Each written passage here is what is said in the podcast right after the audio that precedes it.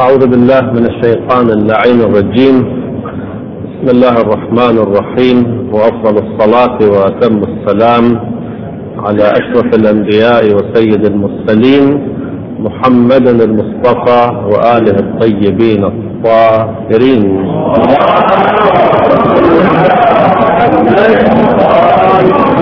السلام عليكم إخواني أخواتي جميعا ورحمة الله وبركاته. يا سيدي ويا مولاي أبا صالح المهدي هذا يوم الجمعة وهو يومك المتوقع فيه ظهورك والفرج فيه للمؤمنين وقتل الكافرين بسيفك وأنا فيه يا مولاي ضيفك وجارك. كما قلنا لكم في أحاديث سابقة أنه في يوم الجمعة الإنسان المؤمن يجدد عهده بولي أمره بإمام زمانه بحجته على الخلق أجمعين. وهنالك إخواني عتاب هذا العتاب على المؤمنين في زمان الغيبة منذ أن غاب صلوات الله وسلامه عليه إلى يومنا هذا وهذا العتاب عتاب قائم. وهو أن تعاملنا مع هذا الإمام ليس على المستوى المطلوب. أولا إمام حي حاضر نترقب ظهوره يعيش آلامنا يدعو لنا في دعواته وأنا لا أستبعد أن الإمام عليه السلام في صلاة ليله يدعو للمنتخبين من المؤمنين في كل عصر يشهد الموسم كيف يفوت حج بيت الله الحرام في عرفة في منى في الطواف هو ولهذا عندما يظهر روحي له الفدا الكثيرون يقولون هذا الذي كنا نراه من قبل هذا الوجه وجه مألوف. أقول مع هذه الأمور كلها نلاحظ بأن هنالك جفوة بين المؤمنين. الاعتقاد النظري بالإمام عليه السلام لا يغني عن هذا الارتباط الشعوري. كلهم نور واحد. ولكن أرى البعض في زمان الغيبة علاقته بإمام زمانه كعلاقته مع الإمام الهادي عليه السلام والإمام العسكري. صحيح هما أبوان له ولكن فرق بين إمام قائم يدعو الناس إلى طاعة الله عز وجل وبين إمام توفاه الله شهيدا. الآن يأتي السؤال لماذا هذه الجفوة؟ أنا أتكلم عن نفسي. لا أتجاسر على الغير. أقول بأن ذكري وولائي واتباعي له صلوات الله وسلامه عليه دون المستوى المطلوب. السبب في ذلك إخواني امور اولا اولا طبيعة الإنسان طبيعة تعتقد بالشهود الغيب سواء كان غيبا بمعنى ما لا تلمسه الحواس كرب العالمين والملائكة أو الغيب ما كان غائبا عنا وإن كان ماديا كهذا الوجود الشريف. طبيعة الإنسان أنه يتفاعل مع المرئي والمحسوس ولهذا في القرآن الكريم في سورة البقرة من أول صفات المؤمنين الذين يؤمنون بالغيب ومع ذلك في نفس هذه الآيات وبالآخرة هم يوقنون. الإنسان إذا بلغ مستوى من النضج من النضج الفكري والنفسي يتعامل مع عالم الشهود كتعامله مع عالم مع عالم المادة. كونوا معي جيدا بل أقول أكثر من ذلك. هنالك غير له تغلغل في عالم المادة أكثر من وجود المادة نفسها. صلوات الله على سيد الشهداء في يوم عرفة. ماذا يناجي ربه؟ هذا الإمام الذي يقول هذه الكلمات في يوم عاشوراء تعرفون القوم فعلوا به. ألغيرك من الظهور ما ليس لك ثم يقول لغيرك من الظهور ما ليس لك متى حتى تحتاج إلى دليل يدل عليه. ثم الإمام عليه السلام يتفاعل ويقول عميت عين لا ترى. أبوه أمير المؤمنين صلوات الله وسلامه عليه عندما يصل إلى الذات الإلهية يقول ما رأيت شيئا إلا ورأيت الله قبله وبعده ومعه. وضوح هذا الوجود الربوبي هذا الشهود الربوبي لا يقاس وجود العلة أين وجود المعلول أين واجب الوجود أين وممكن الوجود أين. فإذا المشكلة في النضج والبلوغ. ولهذا لو قدمت شهادة دكتوراه عالية لصبي ما بلغ سن الحلم في السابعة والثامنة خيرته بين هذه الشهادة الراقية وبين لعبة يلعب بها. يقول ما لي وهذه الورقة أنا أريد ما ألعب به. لأنه لم يفهم ما مغزى هذه الورقة. هذه الورقة شهادة على أنه عالم ولكن ما له وهذه الشهادة. فعليه إخواني. طبعا بمناسبة الشهادة واللعبة في نعيم الجنة أنتم تعرفون بأن نعيم الجنة لا يخطر على بال البشر. لو جلست الآن بعد هذه بعد هذه الخطبة وتصورت نعيما لا حدود له هذا النعيم ليس بنعيم الجنة ولكن الذي هو أرقى من النعيم الرضوان الإلهي. الرضوان الإلهي حالة معنوية علاقة بين العبد وربه. يقول القرآن الكريم ورضوان من الله أكبر. قلت في أكثر من مناسبة البعض فرح بهذا التعبير لأنه تعبير مغري حقيقة. قلت للإخوان رحيق الجنة غاية النعيم في الجنة. هذه العلاقة بين العبد وربه هذه الحالة المعنوية سميتها برحيق الجنة. هذه العلاقة المعنوية بالإمكان أن تجريها في الحياة الدنيا. الذي يعيش في الدنيا ويعيش الرضوان الإلهي يحس بأن الله عز وجل قد رضي عنه. هذا الإنسان حاز على رحيق الجنة وهو في الحياة الدنيا ولهذا ما له والحور وما له والقصور. علي عليه السلام يعيش هذا الرضوان في المسجد ولهذا يجعل الجلوس في المسجد أحب إليه من الجلوس. في الجنة. وهذا ليس بمجاملة أبدا علي لا يجامل لأن الجلوس في المسجد فيه رضا ربه وجلوسه في الجنة فيه رضا نفسه. إذا الحل في التفاعل مع القضية المهدوية التفاعل مع القضية الإلهية التفاعل مع الحقيقة المحمدية. صلى الله على محمد.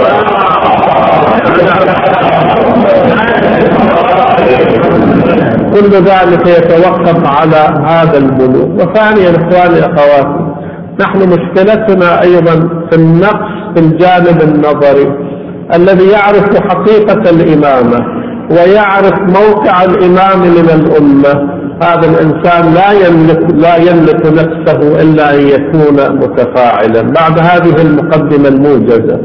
وقد آليت على نفسي إلى جمع على حسب ما يقدر الله عز وجل أن نجعل محور الحديث عنه صلوات الله عليه. لا بنحو ذكر الفضائل فقط. أنا حقيقة إخواني نظرتي خطتي منهجي استراتيجيتي أن كل حديث عن أئمة أهل البيت عليهم السلام لا بد أن يترجم في ساحة الحياة. قلنا مرارا أنهم ليسوا لوحات نعلقها على الجدران. أصف علي بأنه كذا وكذا وكذا. أنا ما هو دوري. أنتم تعرفون أن علي على رأس هرم طبعا بعد النبي الأكرم صلى الله عليه وآله وسلم. الذين يتبعونه يسمون بشيعته بأتباعه وإن من شيعته لإبراهيم. إبراهيم كان مشايعا لخط الأنبياء من قبله أي كان يمشي على دربهم. حديث الفضيلة حديث المنقبة لا بد وأن يترجم إلى سلوك في الحياة. ليس الغرض من هذه السلسلة أن نلهج بذكر أئمتنا عليهم السلام وكأنهم في أبراج عاجية لا يمكن الوصول إليها. أخواني كما قلت في حديث سابق على المؤمن أيام حياته أن يجتاز دورة أربعين صباحا يذكر فيها إمامه صلوات الله وسلامه عليه. أنا حقيقة رأيت من أروع أدعية زمان الغيبة دعاء العهد أولا كلمة العهد. يعني هنالك ميثاق هنالك معاهدة. أنت عندما آمنت بإمام زمانك يعني هنالك التزام هنالك ضريبة في أثناء الدعاء سنصل إلى ضرائب زمان الغيبة وأنتم تعرفون أن المؤمنين في زمان الغيبة منذ أن غاب صلوات الله وسلامه عليه الحجة أكمل علينا قياسا إلى من كان في زمان الإمام الصادق عليه السلام. من كان في زمان الإمام الصادق عليه السلام بلغته الحجج إلى ست أئمة من أئمة أهل البيت. أما نحن في زمان الغيبة فقد بلغتنا الأقوال من اثني عشر إمام وفي زمان هذه الثورة المعلوماتية الذي يدعي أنه قاصر أنه لا يفهم أنه لا يمكنه الوصول لأبواب المعرفة هذا حجته داحضة الحمد لله هذه الأيام الفضائيات المواقع الكتب أدوات المعرفة الحديثة كلها حجة علينا وعليك. أنا عندما أريد أن أبحث عن حديث غاب عن بالي لا يستلزم الأمر سوى ثواني لأستخرج هذا الحديث من عالم الاتصال المعلوماتي في هذه الأيام. فإذا الحجة أبلغ. فيما مضى من الأيام كان يصعب على الإنسان أن يستوعب الرسالة العملية هذه الأيام الرسائل الميسرة كثيرة في الأسواق. بإمكانك أن تدخل بعض الجامعات المجازية أو الإلكترونية من أجل التفقه في الدين. بعد ذلك أعتقد أن الإنسان لا عذر له. من دعا بهذا الدعاء أربعين صباحا. لماذا اختيار الصباح لهذا الدعاء؟ لماذا ما قال في جوف الليل؟ لماذا قال بعد الشفع والوتر مثلا ندعو بهذا الدعاء؟ هذا الوقت إخواني طالما فاته المفوتون. الفقر العلمي عندنا الفقر الشعوري عندنا الكثيرون يشتكون من جفاف الدمع الكثيرون يشتكون من عدم الإقبال في الصلاة. يأتي موسم محرم لا تذرف له دمع على سيد الشهداء. يذهب للحج عشرين شهر أقل أكثر لا يخشع في موقف من مواقف الحج. هذا مرض هذا فقر وما دونه فقر. ما ضرب الله عبدا مضمون الرواية. لله عز وجل يعني عقوبات في الأبدان والأموال وما ضرب الله عبدا بعقوبة أشد من قسوة القلب. هذا مرض هذه بلية من البلايا. أو تعلم أن من صور رفع هذه البلية العمل في الصباح. الكثيرون منا بين الطلوعين والأرزاق تقسم وهو يغط في نوم عميق. هذه العبارة لا أدعي بأنها رواية ولكن رأيت هذه العبارة في كتب بعض الأعلام وفي بالي أنه ينقلها على ينقلها على أنها رواية. يقول هذا العلم الكبير يقول الحوائج السنية تعطى في صلاة الفجر أو بين الطلوعين. أين نحن من هذه العطايا؟ ولهذا أخواني الذين لهم جفوة مع الصباح الذين لهم جفوة مع صلاة الفجر. أو تعلم أن مثل الصلوات الآن بتعبيرنا اليوم كالمضاد الحيوي الذي لا يأخذ المضاد في ساعاته من الممكن أن لا يؤثر أثره. البعض منا يصلي صلاة الظهرين والعشاءين في وقت متقارب. أنا سمعت البعض من الذين لا يعرفون وزن الصلاة. يتوضأ وبين الغروب بساعة أو بنصف ساعة يصلي الظهرين وبعد قليل يصلي العشاءين. هذا الإنسان واقعا صحيح وليس بتارك الصلاة ولكن هذا الإنسان لا ينطبق عليه قول النبي الأكرم صلى الله عليه وآله وسلم أرواحنا فدا لرسول الله. تعبير رائع جدا في موضوع الصلوات الخمس لو أن بباب أحدكم نهرا يغتسل منه في اليوم خمس مرات. انظروا إلى كلمة خمس مرات. هل يبقى من درنه شيئا؟ قالوا لا يا رسول الله. إنسان يغتسل في النهر الجاري على باب بيته في اليوم خمس مرات. فقال صلى الله عليه وآله وسلم من الرواية فذلك مثل الصلوات الخمس. فأرجع وأقول الذين لديهم يحسون بهذا الفقر العلمي والعملي والشعوري أول خطوة لهم أن يحيوا هذا الوقت الميت. وأنا أتكلم, أتكلم لكم عن تجربة شخصية.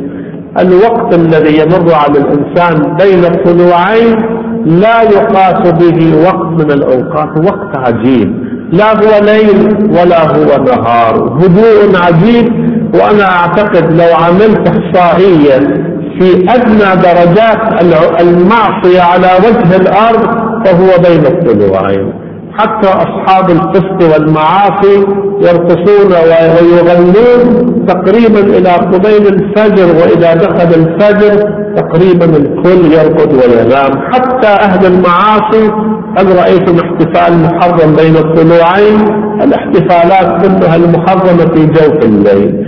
أعتقد أنه الناس في هذا الوقت في أفضل درجات ممكنة.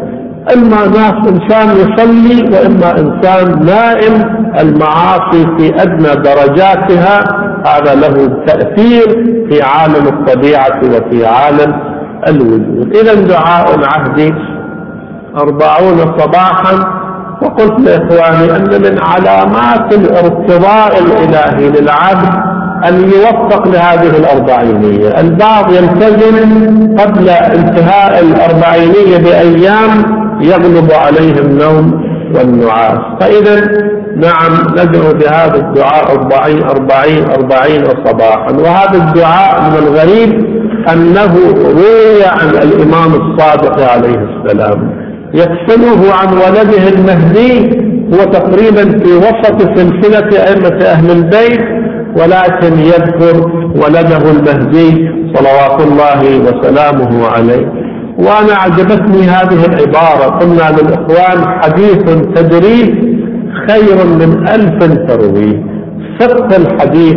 الإمام عليه السلام الإمام الصادق صلوات الله عليه قال من دعا بهذا الدعاء من دعا إلى الله صباحا بهذا العهد من دعا لا من قرأ مشكلتنا نحن عندما لا نأخذ خواص الأدعية مشكلتنا أننا لم ندعو بهذا الدعاء وإنما قرأنا الدعاء وفرق بين الدعاء وبين قراءة الدعاء كالفرق بين الماء الذي يروي الغليل وبين كلمة الماء الذي تتلفظ بها ألف مرة. لو تلفظت بالماء ملايين المرات لا يشبع لا, لا يروي لك ظمأ قطرات من الماء هي التي تروي الغليل فإذا من دعا بهذا العهد لا من قرأ هذا العهد.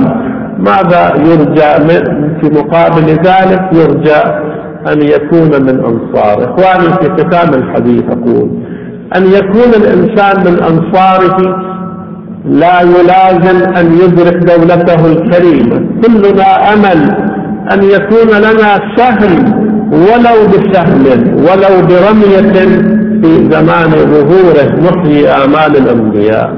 ولكن الإنسان في زمان الغيبة قد يكون من أقوى وأشد أنصاره.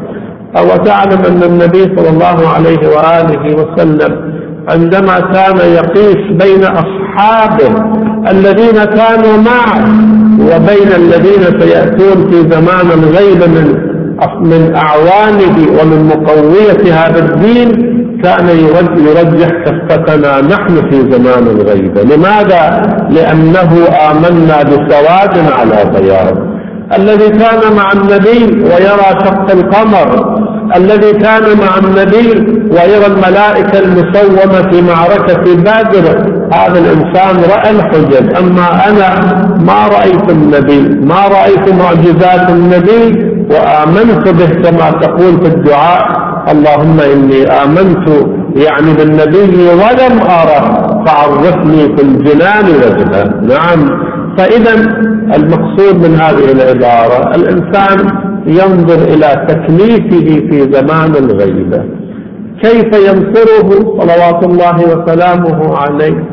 نصرته بأن نتقن تربية أبنائنا أسرنا. أنت عندما تتقن تربية هذه الذرية هذه الأسرة ألا تحتمل أن يكون حفيدك العاشر أن يكون حفيدك العاشر من أنصاره صلوات الله وسلامه عليه. أنت أسست اللبنة. عندما يأتي أب ويشتري قطعة أرض ويجعل هذه القطعة وقتا لأولاده.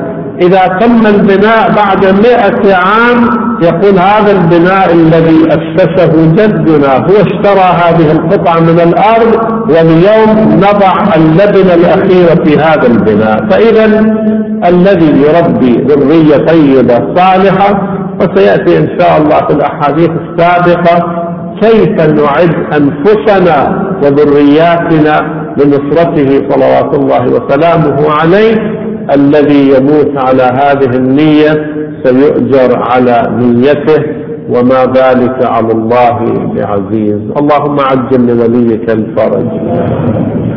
والعافية والنصر واجعلنا من خيار أنصاره وأعوانه اللهم انصر من نصر الدين واخذل من خذل المسلمين. اللهم اجعل كلمة الإسلام هي العليا وكلمة الكافرين هي السفلى. إنك على كل شيء قدير. والفاتحة مع الصلوات.